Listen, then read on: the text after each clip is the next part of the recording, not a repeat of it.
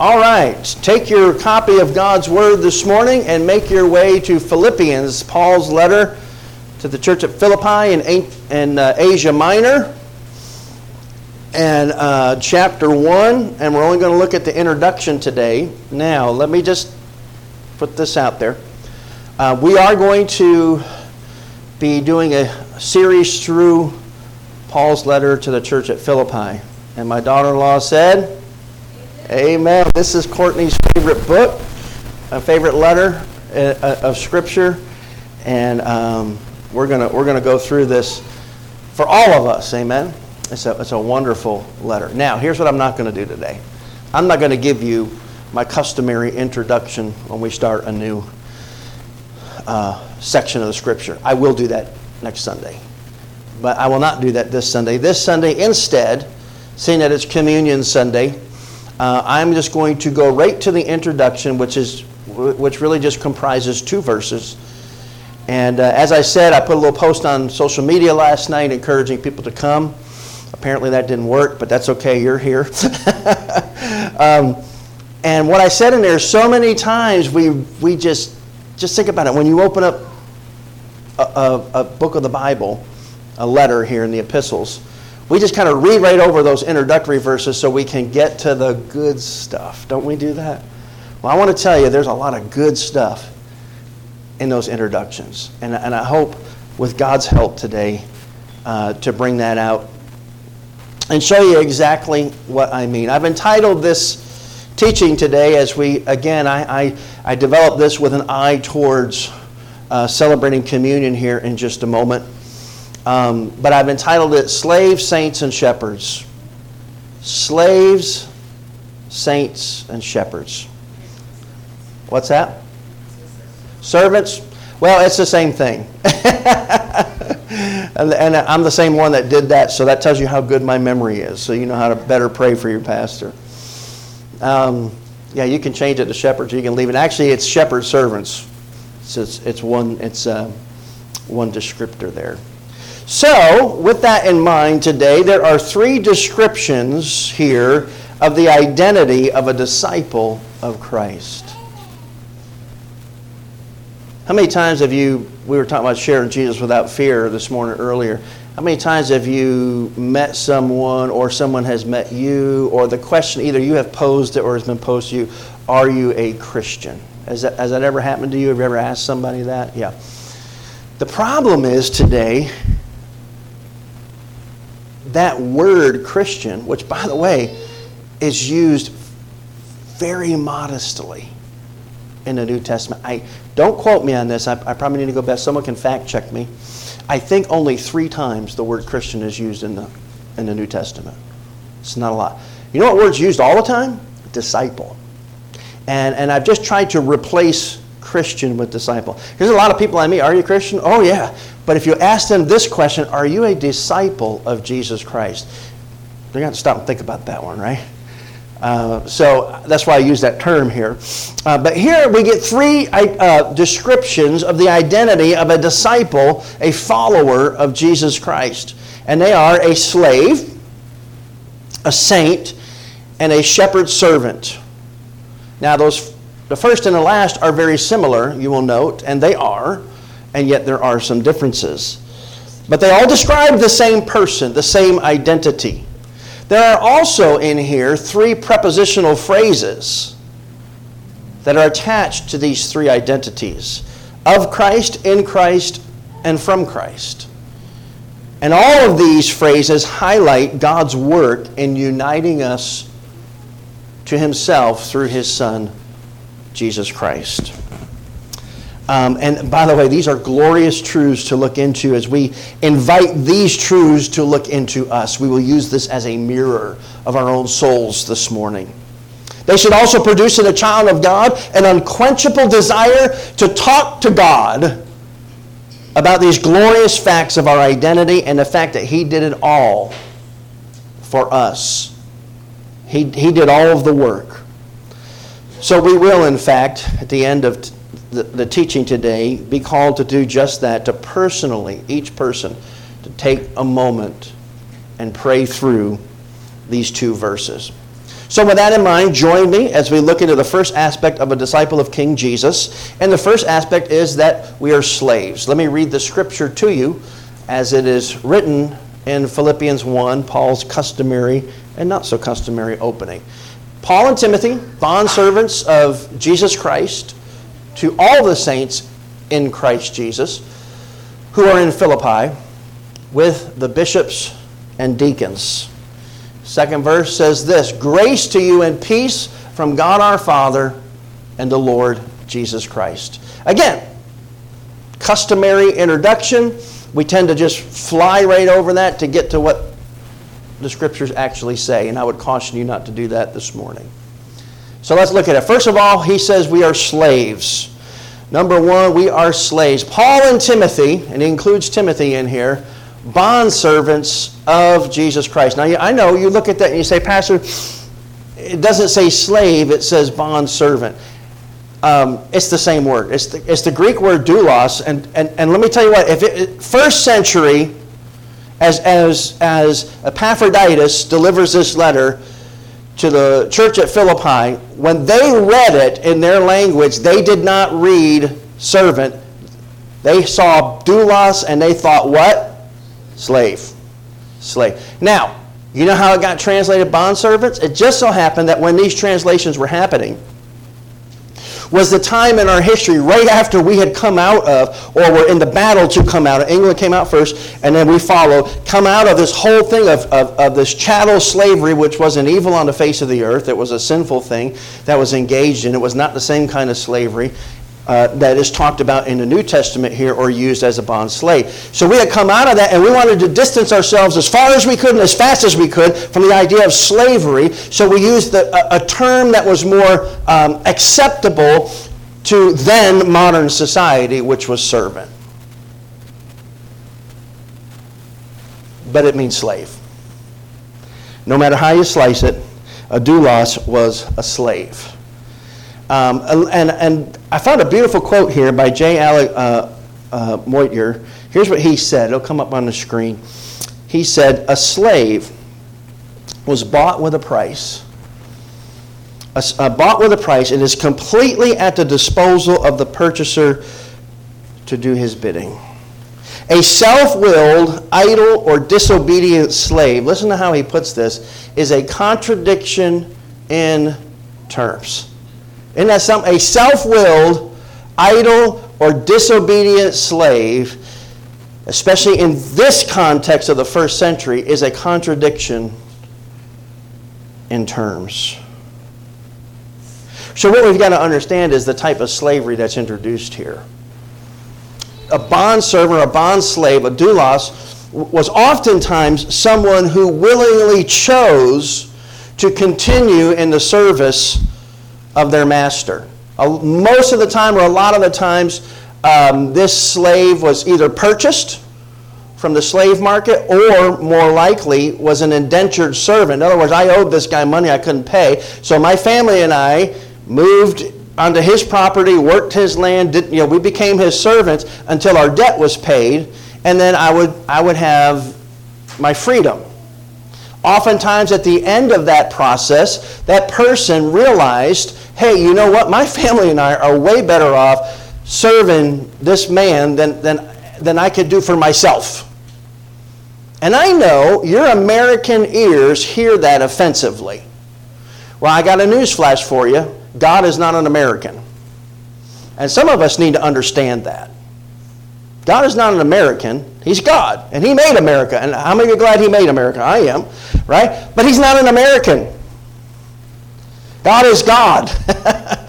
right? We hear that and it's like, wait a minute, this makes no sense whatsoever. Why would someone want to continue in willing slavery? Because their options were better as a servant of a good man than they were out there on their own, attached to nobody. Matter of fact, it was said that this kind of slavery was not drudgery, but delight in the first century. So when we hear the word slave and we automatically get a little prickly, they would hear this particular word for slave, and it would to them be a delight because it, it meant two things. It meant a godly, righteous, kind, loving master who is helping to better not just one person, but an entire family. We don't see it that way, but again, be careful, beloved, that we are not interpreting scriptures through American glasses or through cultural glasses, whatever culture you're from. Um, so, so this is a thought. Where do we get this from? Well, 1 Corinthians 6, 19 and 20, just jot that down.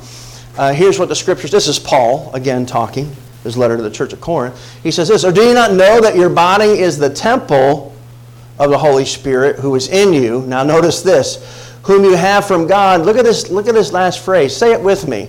And you are not your own.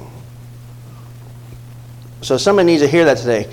If, if you have repented of your sin and put your faith in Jesus, you gave up all rights to you when that happened. You signed over the papers. You became the bond slave of Jesus Christ. Look what he says as he finishes it. He says, Here's why. Here's the proof. Because you were bought with a price. A price. It cost something. He says, Therefore, because you were, glorify God in your body and in your spirit, which are, here's the possessive, God's. Your body, your spirit, another, that's another way, that's a New Testament way, first century way of saying your entire being. Your entire being. The immaterial part of you and the material part of you all belong to who, church? God. God. We belong to God. And this is not judge, drudgery, it's delight. We're God's. Amen? You are not your own. You don't belong to you. And the scriptures say there that you were bought with a what? A price. What, what was that price, church? The blood of the precious, sinless Son of God. I love how the Chinese evangelist pastor, um, his name's escaping me. Thank you, Elizabeth. Watchman Nee Watchman Nee said this. He said, We have no human ability to understand the valuation or the value of the blood of Jesus Christ. He said, what he's saying is, we got nothing to compare it to. We cannot come to a proper understanding of the value and the price of the blood of Jesus. And then, then he went on to say this All we can do, all we have at our disposal is to accept the Father's valuation of the blood of Christ by what it was able to undo and purchase. And that was what? The bride of Christ, the body of Christ. The blood of Christ is so valuable that it was able to cover, pay for, and wipe out, hear me now, you, all of your sin debt and all of mine and not just us, of everyone who would ever repent and put their faith in Jesus. That's how valuable the blood is. Can you understand that and can I understand that? I think I agree with Watchman. It's a big fat no. But I can accept it. We do not understand the value, the high price with which we have been bought. But oh, let me tell you what, God understands it. Amen? God understands it. So we're slaves. That's the first identity that Paul unloads here. And he says, hey, here, here's who's writing this is Paul and Timothy. Now, now, Timothy was really just a companion of Paul. The rest of the letter, Paul writes in the first person. So it's like he's saying, hey, uh, Timothy and I are here together and we're in this work together. Probably Timothy was a scribe, very possibly, that wrote this out. We know Paul had eye problems. Um, so probably Timothy was working as his scribe to write this out. So Timothy is included there. And he says, let me tell you who we are. Here's how we understand ourselves. We're the slaves of God. Amen? We're the slaves of God. Now, if anybody could have had a big head, it, it was Paul. Right? He talks about his education. He had a pristine education in the law of God. He was a Pharisee of the Pharisees, circumcised on the eighth day. He had crossed every T and dotted every religious I that could be dotted. And he would later say, you know what, I, all of that, you know what that's worth? Less than manure.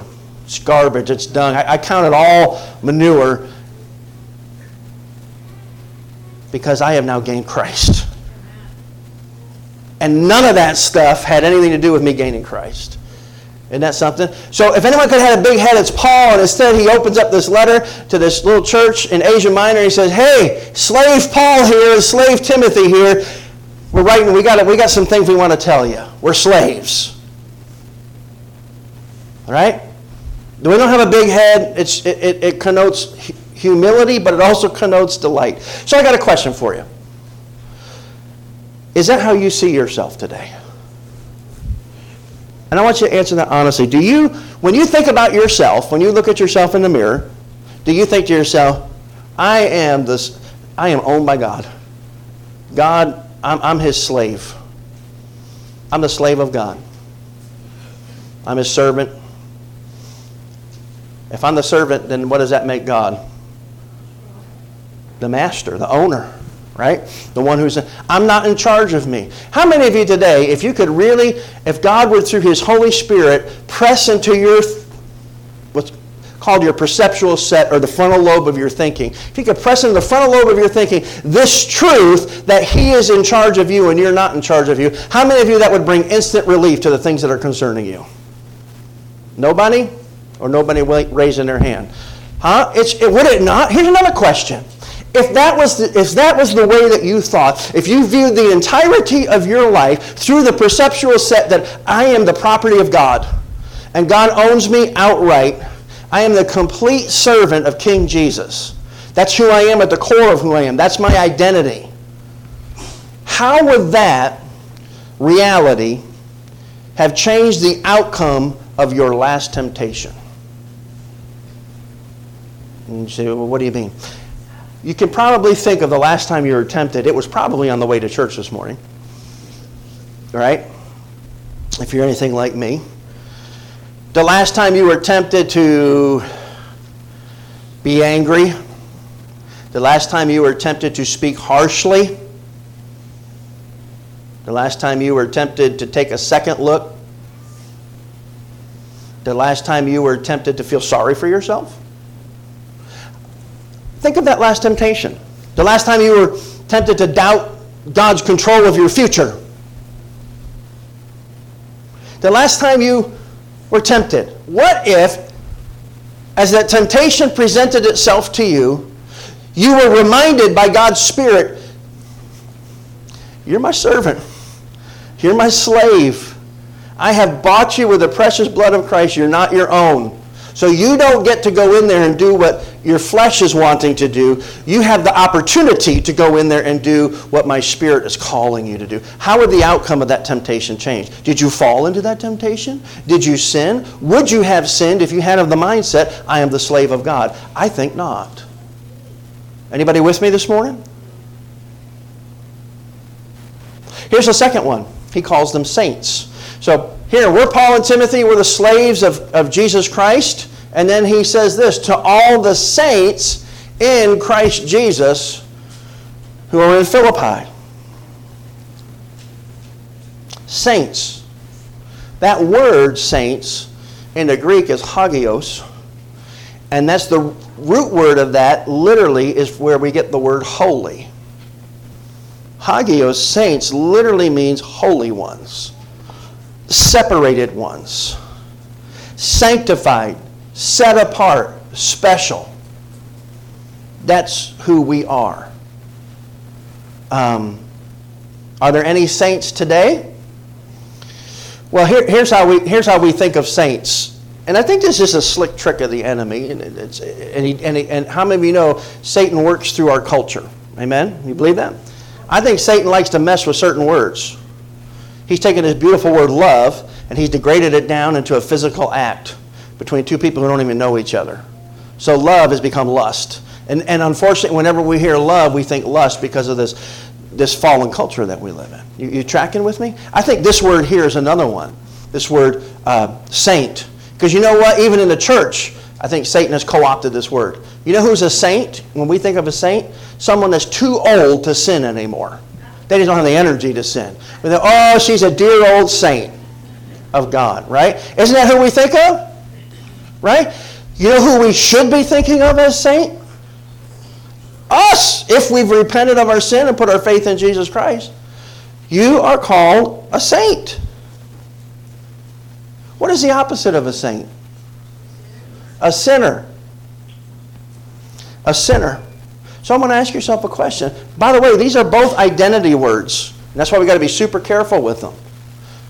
The opposite of a saint is a what church? Sinner. So I want, I want to ask you a question. Which are you? Are you a saint? Or are you a sinner? I have no doubt there's people in this room today that are probably sinners, and some of you think you're saints and you're not. And only God can, only God can wake you up to that reality. But here's the deal. Stop calling yourself by who you were and start calling yourself by what you are. I used to be a sinner. But because of the blood of Jesus that purchased me and the faith that was granted to me and the repentance that was given to me as a beautiful gift, I was allowed to turn away from my sin and embrace Jesus Christ's death, burial, resurrection, and ascension on my behalf. And that my identity as a sinner ended that day. My identity as a saint began. Don't call yourself by the name and identity of who you were. Start calling yourself by the identity that you are now. We are not sinners. We are saints who sometimes sin. Hopefully, less and less by the grace of God. So, this identity as a saint is qualified and defined by this prepositional phrase, in Christ. In Christ. We notice in the first one, a slave. Paul and Timothy were the slaves of Jesus Christ. Here, Paul says to all the saints in Christ Jesus who are in Philippi. Now, this, this word is, this phrase is interesting. This is what is called in English grammar a locative preposition, or they would say a locative preposition. What does that mean? It is a preposition, a phrase that answers the question, Where are you? So if I asked you this morning, Where are you? What would you answer? Like, where are you? You're in church. Where is your church located? Lake Wildwood. Where's Lake Wildwood located? In Macon, Georgia. See all the ends in there? There's a lot of ends in there. So here's the idea. When we're speaking of identity, our core identity is a slave of God. We're owned by God. And, and, and the reason, kind of the papers to our ownership is our location. So he's talking to how many of the saints? all the saints in a particular location, but all the saints where? In Christ Jesus. By the way, this is, this is a circular argument. Because if you're a saint, you're in Christ Jesus. If you're in Christ Jesus, you are a saint. And if you are a saint, you are in Christ Jesus. And if you're in Christ Jesus, you are a saint. Are you getting the circular reasoning here? One, the one defines the other. And it answers that question where are you? So look at the rest of the sentence. To all the saints in Christ Jesus who are where? Here's another preposition, locative prepositional phrase. What does it say? Who are, who are where? In Philippi.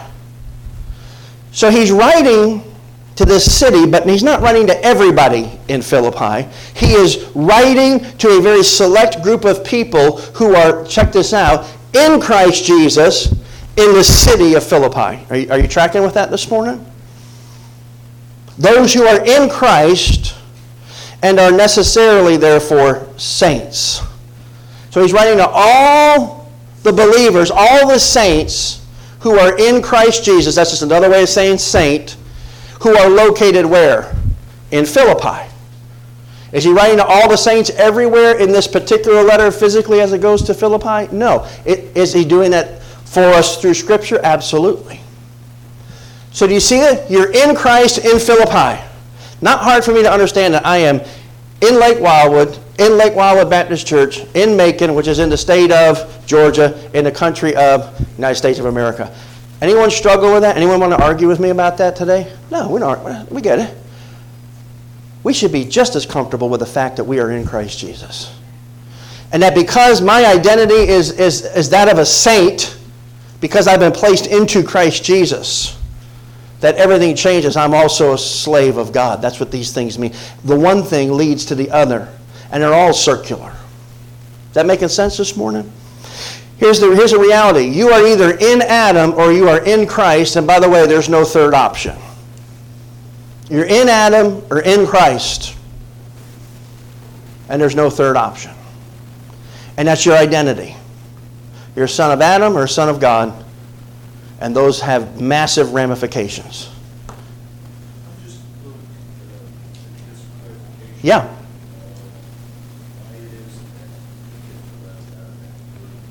They're not. You're getting ahead of me. I'm getting there right now. they are not. And there's, there's a reason they're mentioned. So we're going to get there. So here's the question today, deacon or not Are you in Christ? Are you? We're crucified with Christ, Paul said. And we're baptized into Christ. Now, when we bat, that word baptized, baptizo, means to, to plunge underwater. And here's the thing there's nothing in there.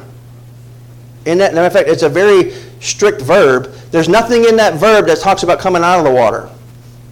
Now, we do that because we have a bunch of dead saints. If we did it. But the, the, the, the word that Paul uses, because there's not a drop of water mentioned in Romans 6. Those of you who have been baptized into Christ, literally plunged into Christ to stay there. Right? You are submerged into Christ. That's why we sang the song this morning, In Christ, I'm worthy. In Christ, I'm chosen and I'm loved, right? In Christ, I'm sealed until the day that I wake up in my home above. It's all about where you are. So I have that question for you. Where are you today? Are you in Christ? And here's the last one shepherd servants. Shepherd servants. He says, with all the bishops, the Greek word is episkopos, which means elder, pastor, shepherd, and deacons. All the bishops and deacons. So Paul, and this is interesting, it's the only time he does it. He, he, he has the same general greeting, uh, but he never mentions pastors and deacons until here. And I'm just going to say this and move on. If you're a overachiever, go ahead and read it this week and see if you can find it. But these two distinct groups of people are mentioned and included for a specific reason that will become evident as we read the letter. You'll, you'll see why he mentions shepherds and deacons. So, they are saints who have been called to shepherd and serve the flock of God in the body of Christ. And I know what you're saying. You look at that and say, well, that's not me, with the exception of a, a handful of you in here today. Uh, that's you, Pastor Paul and Pastor Jay and, and Deacon Tom and Deacon Paul. He, th- that part is just for you guys. No, no I want to I wanna, I wanna say to you, not so fast. Because here's the reality we're all leading and serving someone, aren't we? Down to the youngest child with understanding in here, and I would probably say that's Jack. Jack is leading and serving someone because there's younger children in Jack's life, namely Joseph and Paul. And believe me, if you come to my house and those three are there, there is one ringleader, and it's Jack. And if Myra's there, it's Myra. Myra and Jack battle fiercely for the role of leader. Right? But they're following you, Jack. They're doing what you do, and you're a leader. And God calls even Jackson to be a certain kind of a leader, a servant leader that doesn't demand his own way, but serves those who are following him. So we are all, in some sense, servant leaders. Husbands, you're called to lead your wives. You're called to do that from the identity of a servant. So here's, here's the attitude that we're called to have as men in our homes, and it's simply this I'm the lead servant in my home. So nobody in this house is going to outserve me. How's that going, fellas? How's that working out for you? Are you walking in that type of obedience? If I brought your wives or children up here right now, would they say that that is an accurate description of how you live your life in your home? Let me put it to you this way. When you pull in the driveway, do they come running out the door or in the door? When you pull in the driveway, do they say, thank God it's dad or dear God it's dad? Now, some of that's on them. But it's really weird in my house as I ask myself this question. There's only one in my home that comes running out the door with joy, and that's Jack. The rest of them run in the door. And that tells me two things. They got a sin problem that they need to get right between them and God. and number two, I got an attitude problem that I've got to get right between God, me, and them. Because if I'm a servant leader, they should all come running. The exception of Elizabeth. She's too dignified to run. But she should be happy, and she is sometimes happy when I come home, because literally I walk in the door, it's like, tag, you're it, I'm out of here. They're all yours. no, she really doesn't do that. She is, she is so much of a better Christian in living out her identity than me. So we need to be the, are we the servants of our home? We need this mentality pressed into our thinking. And just in that word saints, we have it. Just in that word deacon or, or elder, pastor, shepherd. By the way, guys, you're the pastor of your home. I am not called to pastor your home. You are. I asked a guy years ago, what if I told you that the spiritual health of your family was your responsibility, that I am your pastor, but you are the pastor of your wife and kids? And he said to me, then we'd all be in trouble. And instead of responding to that truth, he walked away from it, and his family is destroyed today. Destroyed. Because he wanted to hand off that responsibility to me, and God never gave that to me. I told him, I said, I will pastor you, you pastor them. It's God's order. Are we serving as an identity?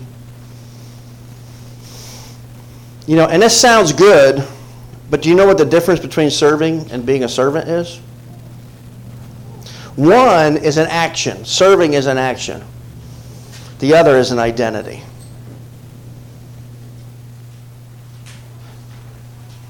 One is something I do. The other is something or someone that I am. See, here's the reality I can decide who I serve, when I serve, how I serve them, and here's a kicker, and for how long I serve them. Right? If I'm just serving. But if I am a servant, if that's my identity, I just serve, serve, and serve. And when I'm tired of it, you know what I do? I serve some more. Because it's not what I do, it's who I am. I am a servant. I'm the slave of God who is called to serve the people that God has put into my life. And I guarantee you that is not your attitude today. You know how I know? Because it's not always mine. And I'm calling us back to repentance over that. And here's why it's in your best interest to embrace the identity of a servant. And by the way, Everybody wants to be a servant until you're treated like one. True or false? Right? Okay, you say, I'm going to go home and I'm going to be a servant. And then you get treated like one.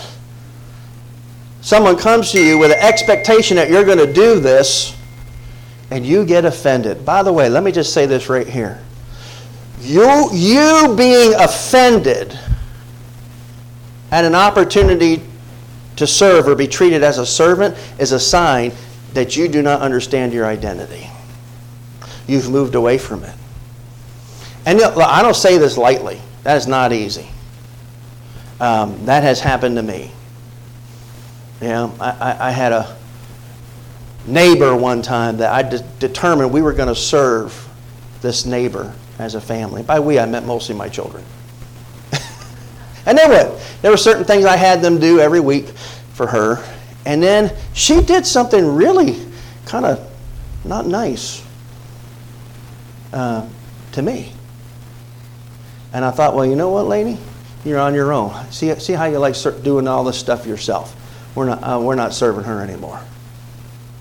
And oh, the Holy Spirit jumped all over me about that. I mean, conviction, conviction, conviction. And I was down uh, behind my house where I have my grill, and I was cooking dinner, which I love to do.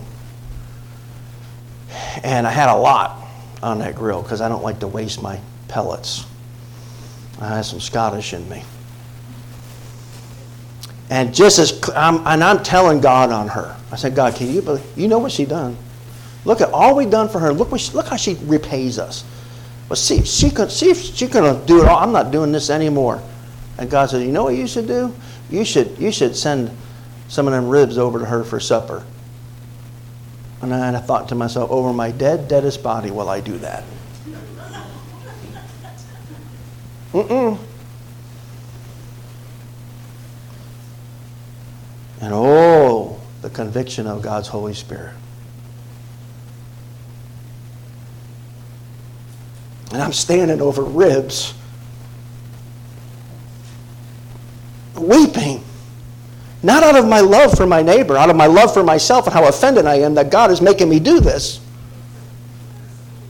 I'm so mad, I can't hold back my tears. I'm like, God, did you miss what she did to me? And God let me rant and rave like a madman under there for a while. And then, in that sweet, calm voice of God, He said, Son, that is nothing compared to what you've done to me. And I said, Hickory or mesquite, Lord, which do you think she'd like better? And we sent ribs to her house for dinner. Oh, what a difference it makes. Is that your story? Do you have today, right now, this unearned favor of God that constantly gives you God's peace? Because here's the reality of this thing. We look at it right there. Slaves, saints, and shepherds, these describe and define our identity, who we are. This is the root of our lives. Are you with me? It's our core identity, all of it. But look at the next phrase. Look at the next thought here. Simply this. Now we need to see the fruit of our identities lived out by a simple, obedient faith. And that's what it looks like, right? Who have you been called to lead and to serve? And are you taking that seriously? It's a command from your master and your king. So we, I want you to see the fruit. Then we're done. I don't even have to spend a lot of time on this. But look at, look at, the, look at the next phrase in the verse, in the next verse. So here it is Paul and Timothy, the slaves of God, of Jesus Christ, to all the saints who are in Christ in Philippi with the overseers, the elders, and the deacons. And here it is grace to you and peace from God our Father and the Lord Jesus Christ. Grace and peace. I submit to you, this is the fruit of embracing the identity of a slave, a saint, and a servant. This is it. This is what happens. You get grace and peace. Now, grace uh, was a very typical Roman slash Gentile greeting. That's how they greet each other. It wasn't, wasn't the word that Paul, Paul used a form of that word and shortened it to charis, but they used a little bit of a longer word. Whenever a Gentile or Roman would, would come into what do we say today? Hey, Kevin, how you doing? Right? That, that's our typical greeting. In, in their day, they would use this longer version of this word charis that basically meant, hey, hope you're doing well. Or the idea was, hey, I hope the gods favor are on you today. Not single God, little g, gods, plural. That's basically was the idea. I hope the favor of the gods is resting on you. Hey, hope the favor of the gods is resting on you. And you would say back to me, and may the favor of gods rest upon you too. So Paul take co-ops this word, he shortens it to mean something very different, and he uses this word charis, which literally means this unearned, empowering favor. First of all, this is a favor, the favor, the, the, the, the, kindness of God that you do not earn. How many of you are glad that's true this morning? And it's also an empowering favor. You can't earn it, and it's packed with power to change everything about you. Now, the typical Jewish greeting was the word shalom.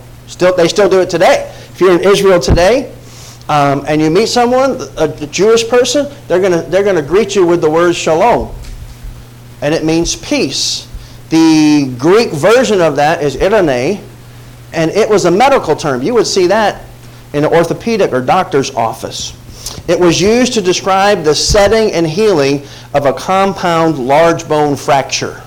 So imagine you break your leg, you know, and it's a Joe Theismann break.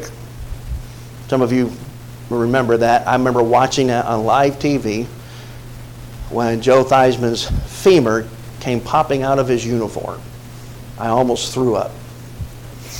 Um, that kind of a break. So it's you. This word irene is used of not only setting that bone, but the entire process of healing to the point that when all of the setting and healing is done, the successful healing uh, was repaired and, and, and, and restored that which was broken to make it literally stronger than when it wasn't broken. And it's not just putting it back together, it's putting it back together in such a way that that bone where it was broken is actually stronger than, when it, than before it was broken.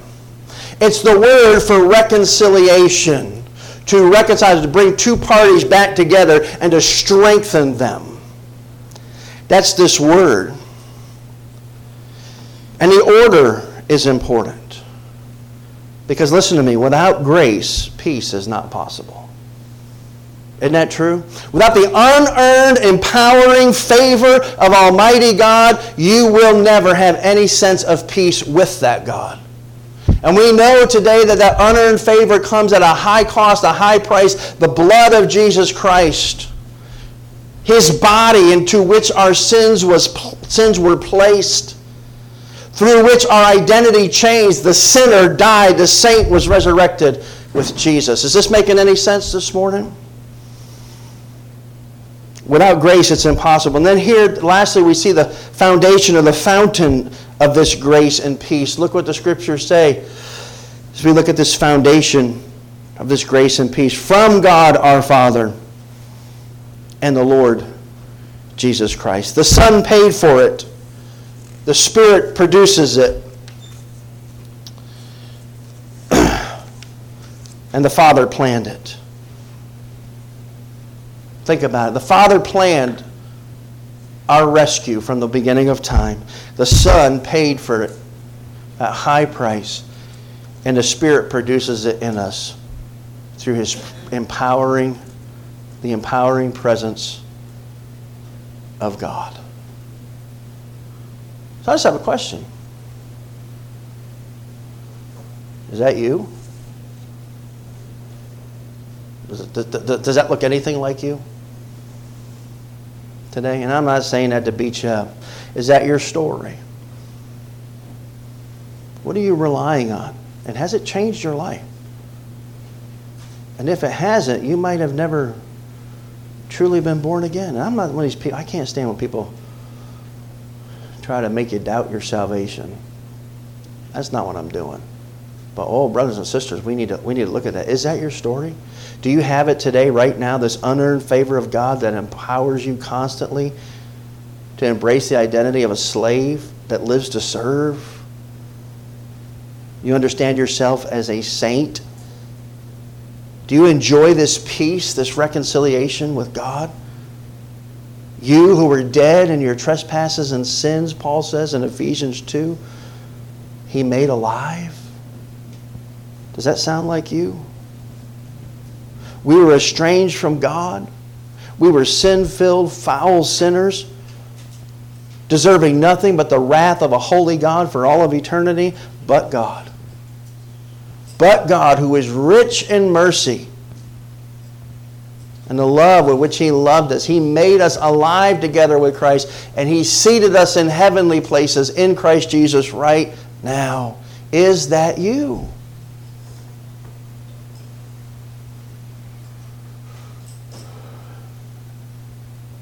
Do you know Him? Have you been born again? Do you know who you are? And do you know whose you are today? Are you longing for peace? I'm here to tell you, you cannot, will not, and must not find any kind of peace outside the precious and empowering grace of Almighty and God, Almighty God. And where do we find that? It's right at the end of that scripture. We find that in the Lord Jesus Christ. By the way, do you know what that means? Lord means master. That should sound familiar today, shouldn't it?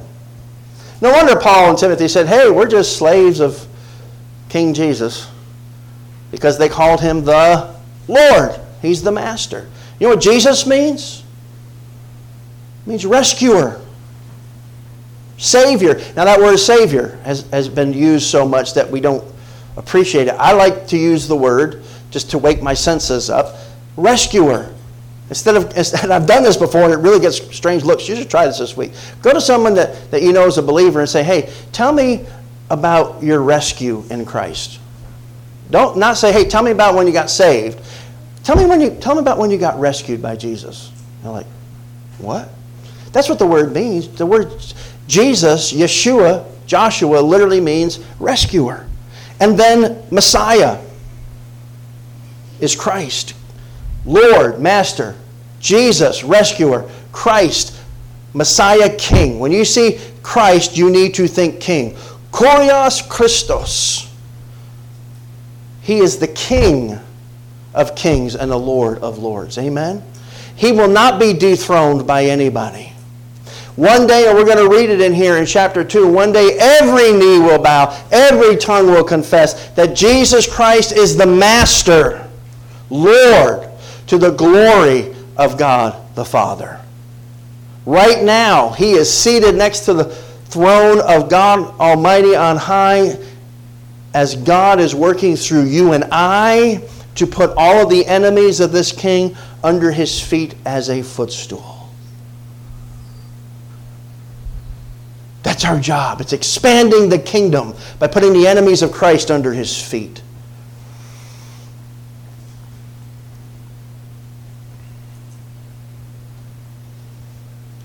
So I want to ask you is that your story? So I got some homework. We're going to do it now. Two things. Number one, I want to challenge you to share your rescue story with somebody this week. Start at home. I was sitting around a fire the other night with my three youngest children. Part of it is a homework I've got for a trip I'm taking with Ben this summer. And I started to tell them some stories about the family. And it led, I said, well, I'll tell them again about my story when God rescued me. Here's the problem when you have a lot of kids you forget who you told what.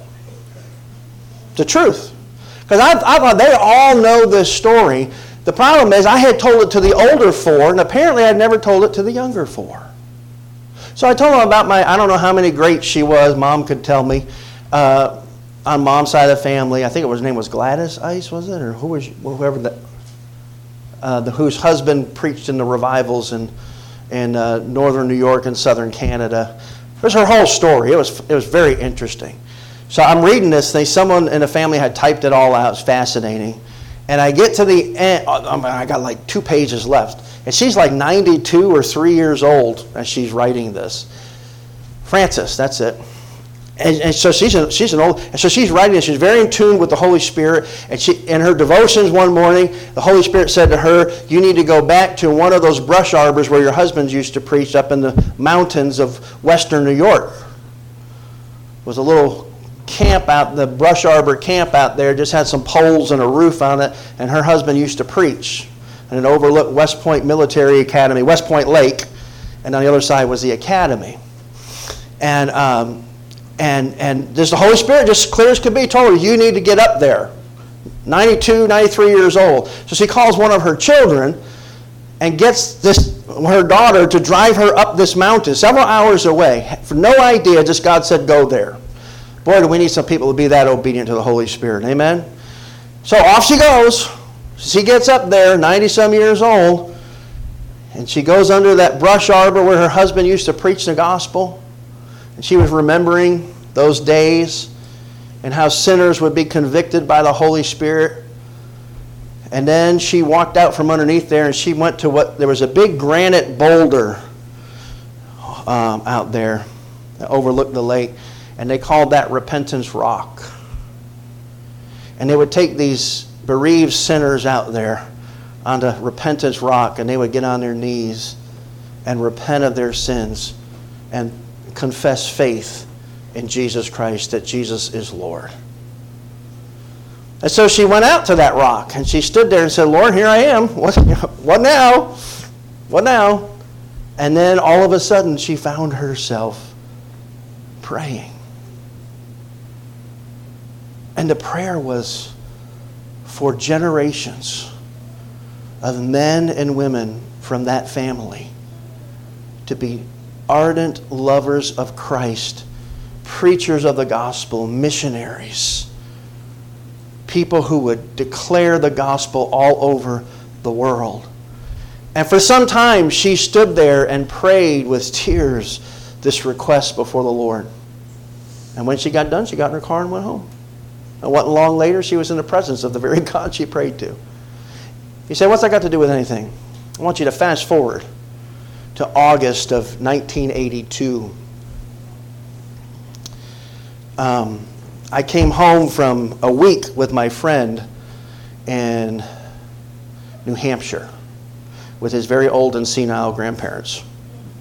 And so we did everything that we weren't supposed to do because they didn't know any better. And I got to live the life I finally thought I wanted to live. And I'll never forget the last day I was there, I was sitting at a park bench. I won't tell you exactly what I was doing. But I looked at myself and I said to myself, you know what? I thought this was it. And this is not it. I don't, I don't, this is not what I want to do. And I really thought it was. This freedom stinks. I was an angry, rebellious kid on the inside. I tried to hide that. And I went home and I got home to my parents' house and there's a suitcase and a sleeping bag. And I thought, oh my word, they found out. And they're kicking me out. I literally thought. I thought, I'm getting kicked out of the house. How in the world did they know? We always thought mom and the Holy Spirit were one and she, and she knew everything. Come to find out, she would trick us into confessing all the time. And I have used that. Thank you very much for that little trick. It works. But anyway, I thought I'm getting kicked out. But instead, she said, No, don't, don't you remember? It's youth camp. The last place in the world I wanted to go after living free was youth camp. That was like sending me to a concentration camp. And I was so angry. But off I went to camp life. And it was not life. Let me tell you what, that was a rough, more mice. First day, mice and bats. They either flew or crawled, and they were everywhere. My wife knows she went there as a kid too. And uh, first, first evening, one of the little boys from the city that was with our church, he had to go to the bathroom, and of course the bathrooms were all up the hill, and there was no flushing toilets; it was all outhouses. And he was scared. I said, "Come on, I'll go with you." And we're headed up to the bathroom, and he he uh, takes a step, and I hear a rattle. And I said, Whatever you do, do not take your foot up. Kid has stepped on a rattlesnake, which we killed while he was standing on it. And I'm like, this, this is stupid. What am I doing here? So I'm mad and I'm making sure everybody knows I don't want to be there. Well, then the, fast forward, I'm miserable for two days. Wednesday night, the guy gets up there and preaches, and he says something Jay preached this morning. He said, A lot of you are going to miss heaven by 18 inches from this from your head to your heart because you know all about God, but you don't know Him. And here's the worst part He doesn't know you either. And he used that verse that haunted me that night. He said, Many will say to me in that day, Lord, Lord. Then we do all this good stuff for you, like miracles. And, and he will say to them, Depart from me, you lawless ones, you workers of iniquity. What was it, church? I never knew you.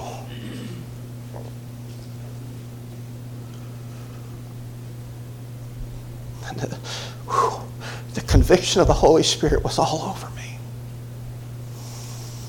And I said, That's me. That is me. There was one snag. I was so good at playing the professional church kid game. In the Christian school I went to, attached to my church, I was given the trophy about this high Outstanding Male Christian of the Year.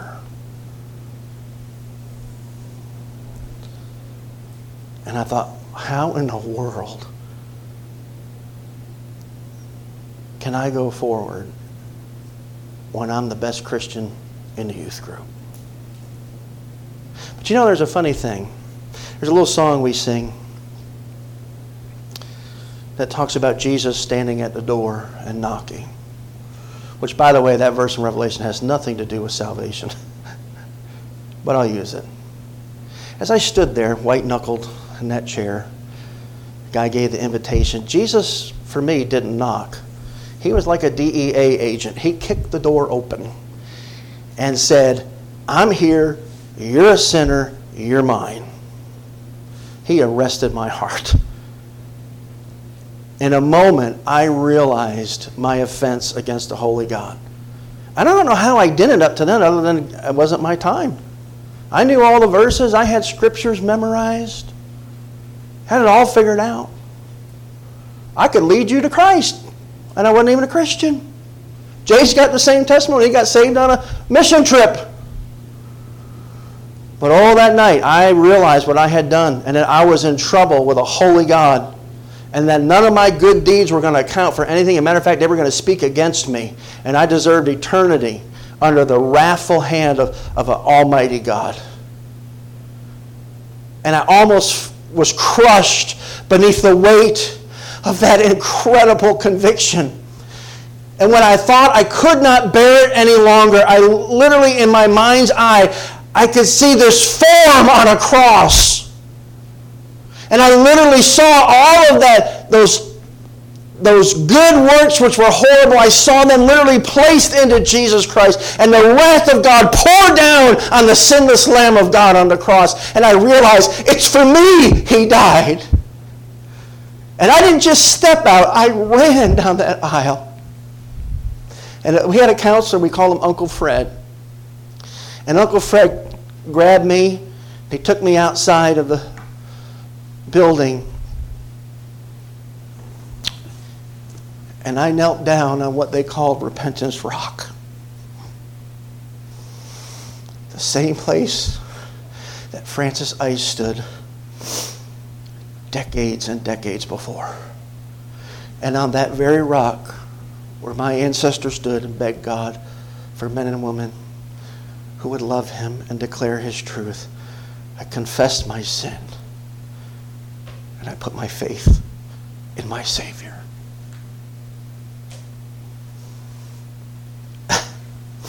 And just as I am now, unable to control my emotions, I didn't control them the other night at the fire.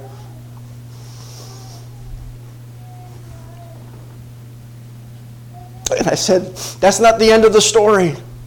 40 miles away, just over the ridge in the next valley, hundreds of churches gathered their youth for a youth conference to train their children, their, their teenagers in discipleship.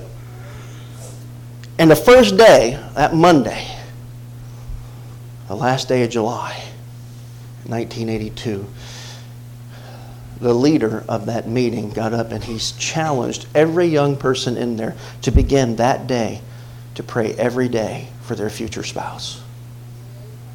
Specifically, that God would save them. Amen. And that God would call them inextricably to Himself. And that God would begin the process of sanctification and discipleship in their life. And Ben, sitting over there on the across the fire from me, goes, says, Yep, and that girl was mom. And he was joking around. I said, It was. He said, No way, I was just making a joke. Mom was praying for you three days before you got saved? I said, Absolutely. July, last day of July, was it 30th or 31st? 31st of July, 1982, that woman right there began to pray for her future husband who was 40 miles away, running as fast as he could away from God. But I had a great, great, whatever, great grandmother and a future wife that had prayed and were praying for me. And I stand here today because of those, the grace of Almighty God and two women who knew how to pray. Whew. And when I finally got through that, and, and as you can probably tell, it's hard for me. I'm not one of those people that can have, there's some people that are beautiful criers. I'm so jealous of you people. You can cry and it's just, you can still talk and it's a beautiful, I, I only know how to ugly cry. I mean, I'm, I'm the king of the ugly cry, and I was ugly crying around that fire just, just because God's so good. And I look up and there's my Emma. And she has tears in her eyes. And she says, Daddy, that needs to be a book. you need to write a book about that. what I did, I just shared my story. And that, that day, I became a son of God and his slave and a servant to everybody. And when I live out that identity, it is amazing the difference. Share your story this week. That's your homework number one. Share it with your kids if you got them. You say, Preacher, I don't really know if I got a story. Get with me today. If you really can't think of a story of how God turned you from a sinner to a saint, we got to get that right. And we can. God's just that good. Here's the second thing I want you to do, and we're done. I'm going to ask you to do this as homework right now before communion. Is I want you, I learned to do this a long time ago, mostly with the Psalms, but it works in, it works in all of Scripture. Right now, we're going to pray through these two verses. And I want you to do that every day this week. Matter of fact, I want to challenge you here. Um, Philippians is short. You're going to see next week, we're going to read the whole thing. It's like seven minutes. Take you seven minutes to read a whole letter, not a long letter. I would, I would urge you to begin now until we're done with Philippians to read it every day. And then I want you to pray through whatever text we've covered in church the previous Sunday. So this week it'll be verses 1 and 2. You say, how do I how do I pray through that? It's really easy. It goes like this. Father God, I'm your slave. You own me. You're my master. And Jesus, you're my king. I challenge you to pray that prayer, and right, what's going to come right behind it is how many times this week that's not been true of me and my actions. And you know what you get to do then? I'm sorry, God. I sure lived for myself a lot this week, didn't I? Thank you that you have forgiven that sin too, and it's under the blood of Jesus. You made me a saint. You shared a description that only describes you holy, and you've shared that with me. You call me holy, without sin, a holy one, a saint. And you know I sin. And yet, all of that sin is under the blood of Jesus, and you only see Jesus when you look at my record. Wow. I'm a saint. And I want to live like one. Help me to see myself as a saint today, Lord. And help that to flesh itself out in my life, that I be a servant leader to my wife, to my children, at my work, to my students on Monday.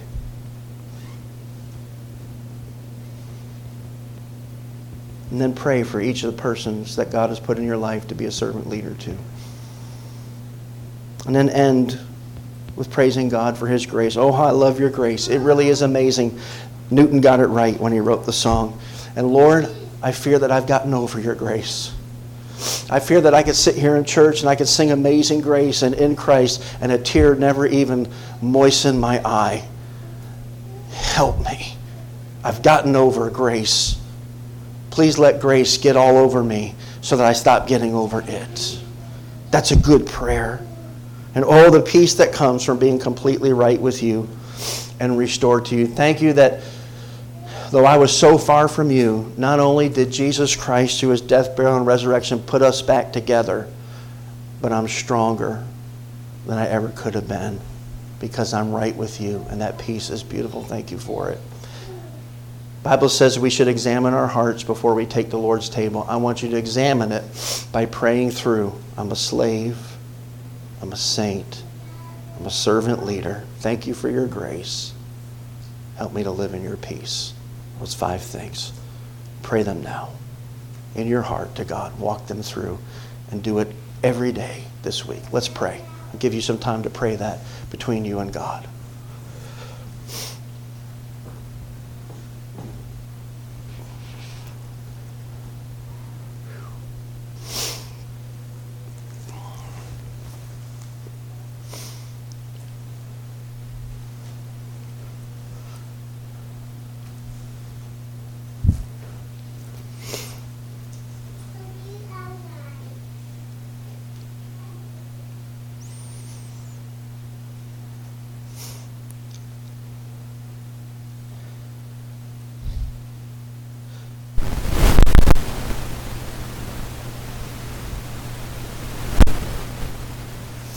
Oh, Father God, to be owned by you, what a crazy statement. I pray that the offense of that will find its way out of my life and my heart. And I'll be more like those first century Christians who look at that with a, a, a true measured sense of delight because of what it means. It means I'm not in charge anymore, and I, there's a lot of stuff I, got, I get to quit worrying about because you own me. And because you own me, you'll never leave. Thank you that I am your bondslave. That you gave me the desire to choose it. the reality of that really come to the front of my thinking. May I never forget the price with which you bought me. Though I can never understand it, may I never stop trying. I thank you that I'm a saint. I don't know how many times this week, Lord, I thought of myself as a sinner. I want to stop getting that wrong. I, I, I want to call myself what you call me a beloved son and a holy one. Because I know the more I understand my true identity, the more I'll live it out through your Holy Spirit. I really want to do that. And Lord, you have gifted me the role of a servant leader, starting with Elizabeth.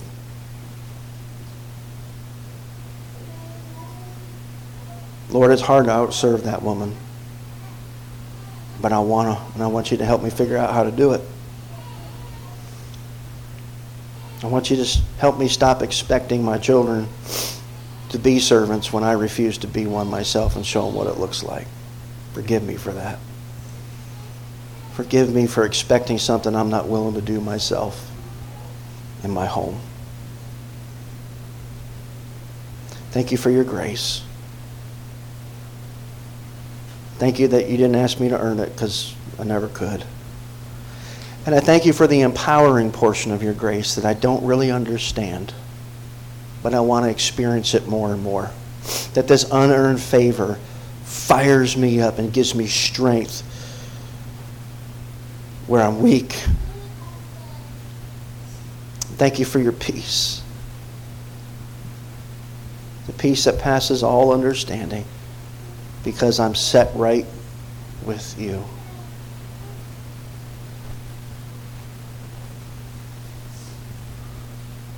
May I remember what it cost to put me back together with you. That my sins had to be literally placed into Jesus.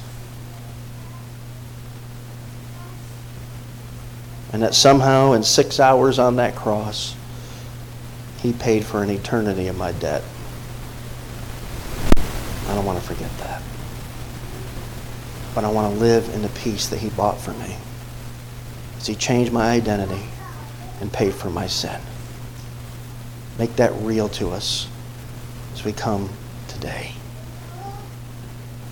Forgive me, forgive me, forgive me for getting over the rescue that you did for me back in August of 1982.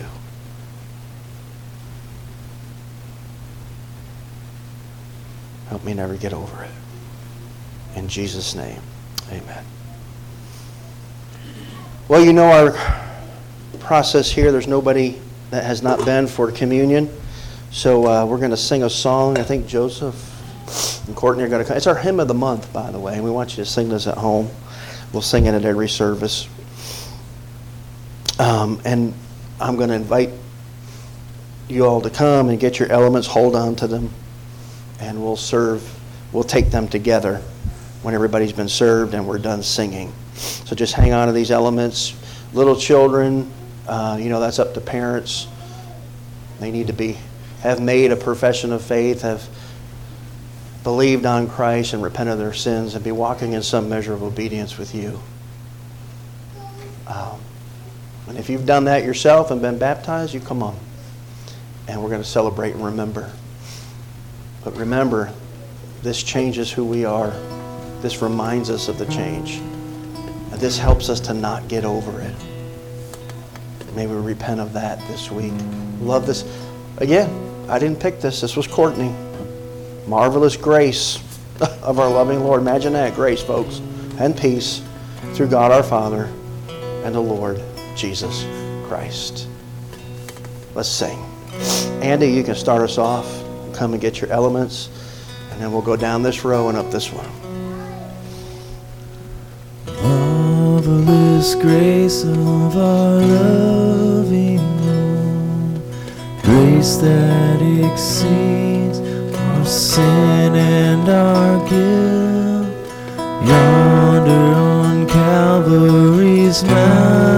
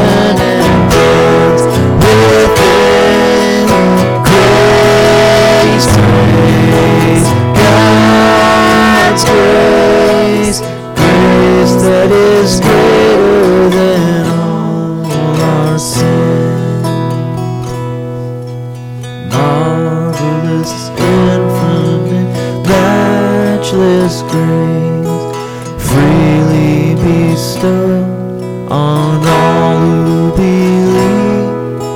You that are longing to see His face, will you this moment His grace receive? Grace, grace, God's grace,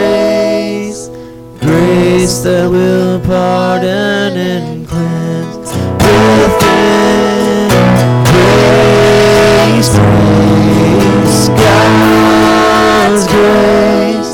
Grace, that is greater than all I sin.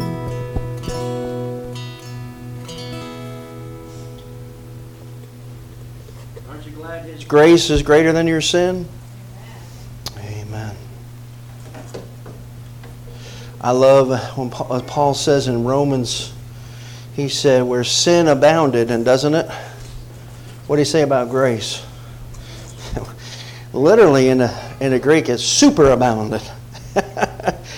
God's grace is so much more than your capacity to sin. Isn't that, isn't that not marvelous?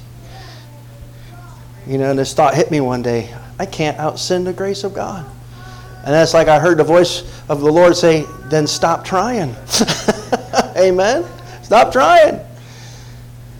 So we come.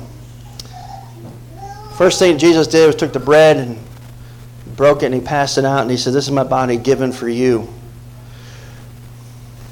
And it didn't make much sense to them, but we understand now thanks to Peter.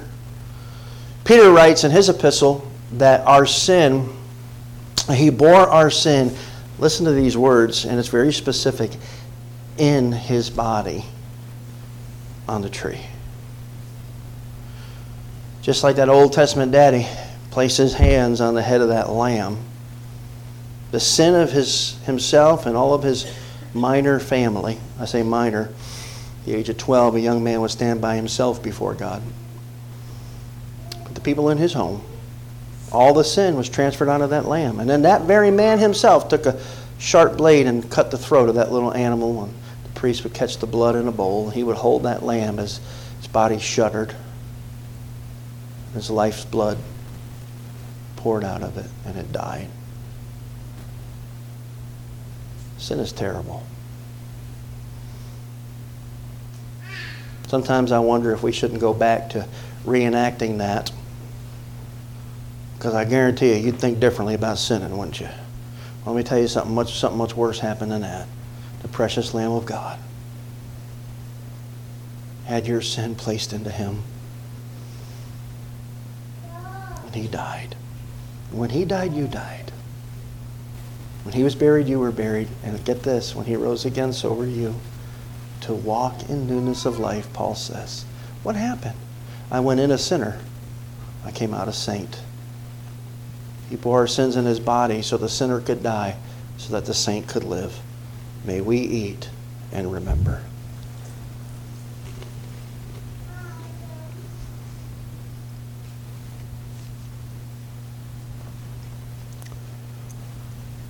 Without the shedding of blood, there's no remission of sins. We got a much better deal than those Old Testament saints. They, uh, they got their sins pushed forward one year. Ours are as far as the east is from the west. Amen. Remember that little chorus we used to sing? Oh, the blood of Jesus. Oh, the blood of Jesus. Oh, the blood of Jesus. It washes white as snow. There's nothing left out. All of our sins are washed. They're not covered, they're washed. Past, present, and future. We're holy. May we drink and remember. Amen.